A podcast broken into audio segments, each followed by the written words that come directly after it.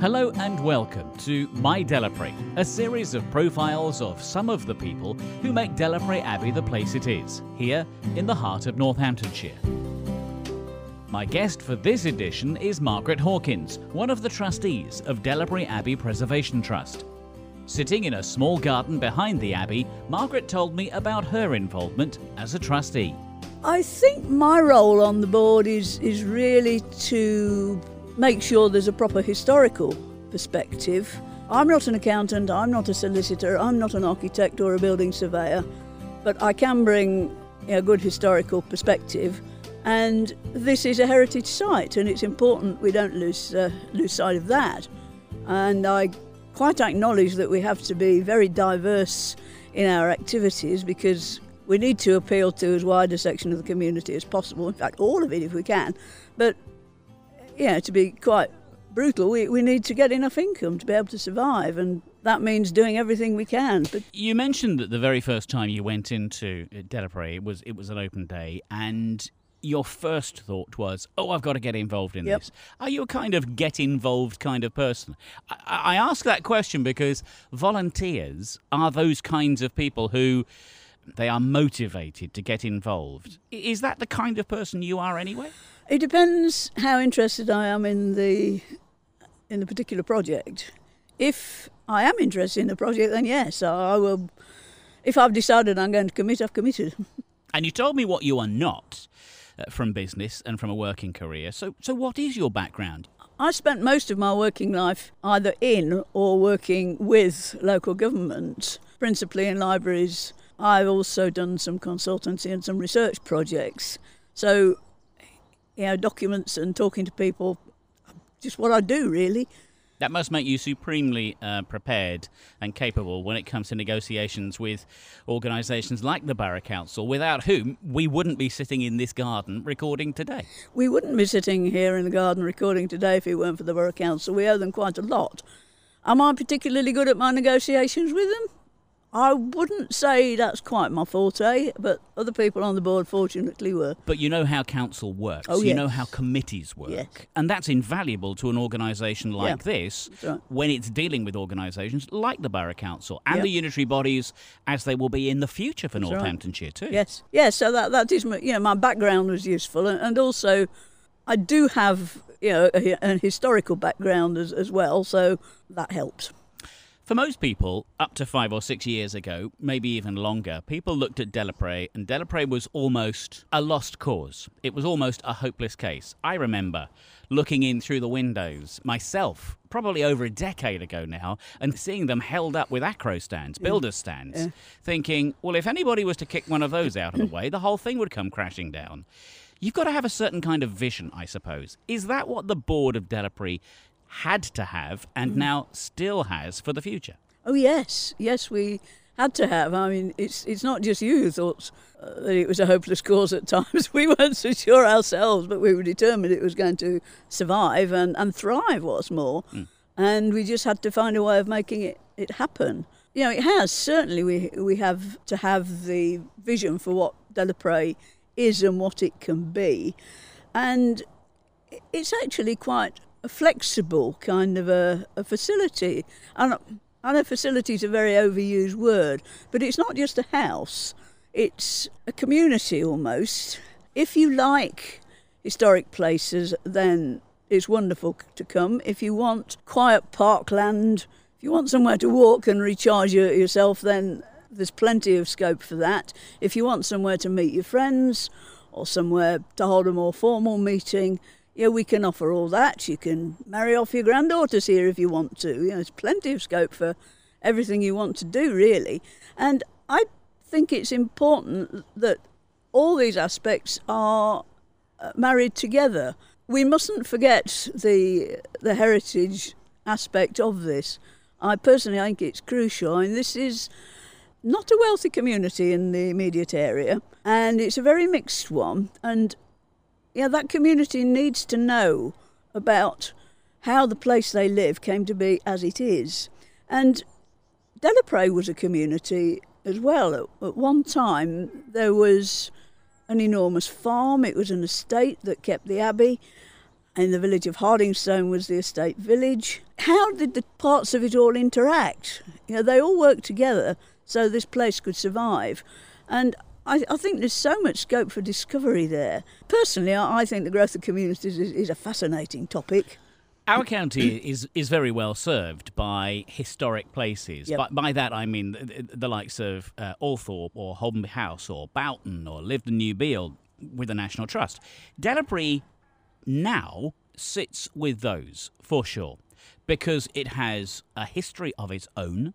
It has watched the history of Northampton develop. I mean, you could have seen the Battle of Northampton Yeah. taking place in Certainly could. 1460 from some of the windows mm. here.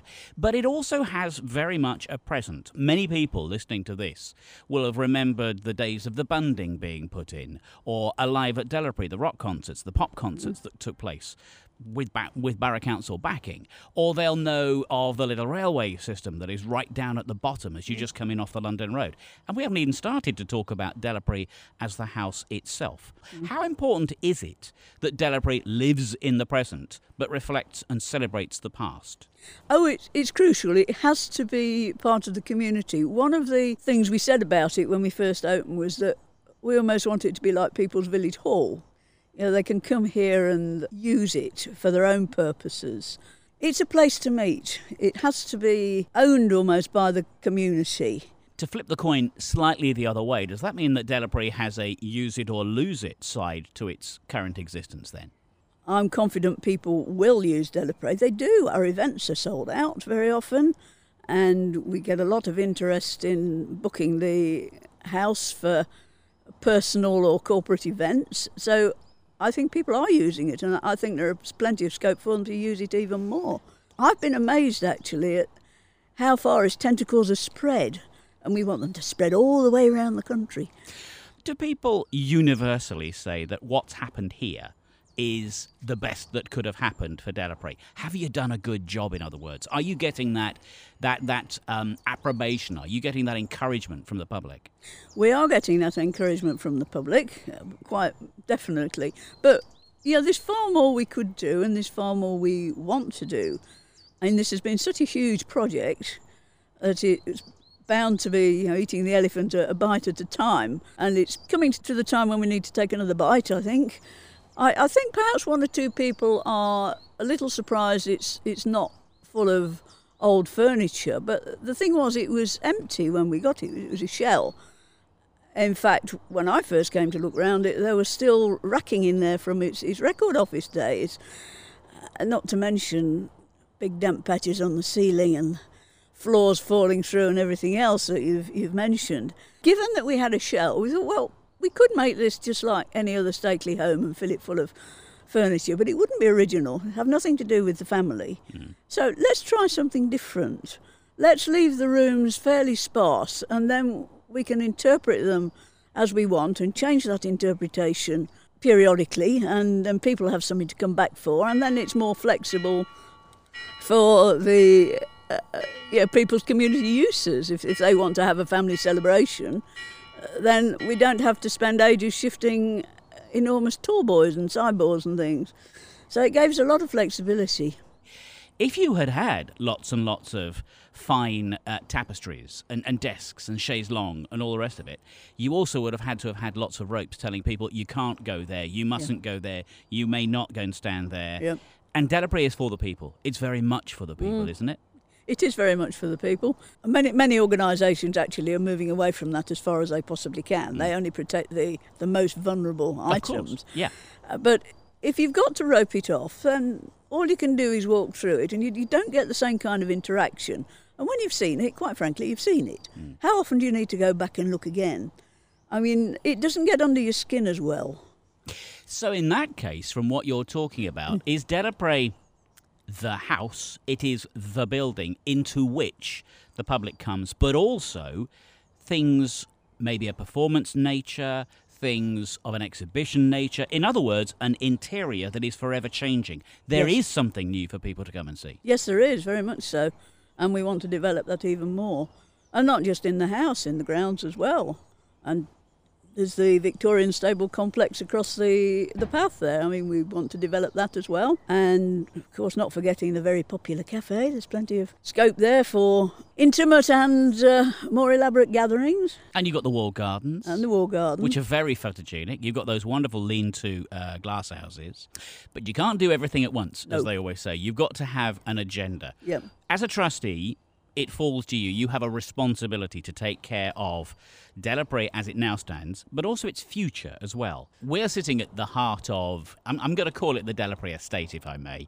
We're actually seated right between the house and the walled gardens. There's this tiny little garden where you and I are sitting right now. But outside, surrounding it, there is a vast area. There's a mm. whole golf course just behind us. As you say, there's the lake, there's the woodland area, and fairly close by, there's, there's the university, which it, it's not a bad neighbour to have. No, it's not. Particularly when you consider people coming in to visit, maybe for the day, maybe for the weekend, something like that. And that all helps to swell the coffers of mm. Delapré. And let's not forget, you have to make money We do. to be able to survive. Beyond that, though, there's nothing. You can't hear noise. We could be deep in the countryside here. And that means that you could bring that sense to the public. And a lot of metropolitan people in Northampton ignore Delapré because it's on their doorstep, but it's easy to walk away from. It's easy not to see it. How important is it to drive that awareness of Delapré offering those countryside benefits like clean air, like sunshine, like somewhere to go and stretch out on the grass and sunbathe if you want to. How important is that for your local community? And there's a large number of people live just across the London Road. I suspect a lot of those don't have a lot of personal space at home, and we want them out. We want them here.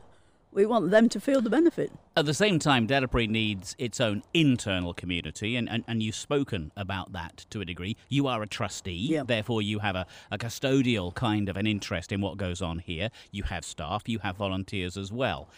You need to refresh that from time to time. People will move on, whether they be staff members or volunteers. Trustees like yourself will come and will go. Yeah.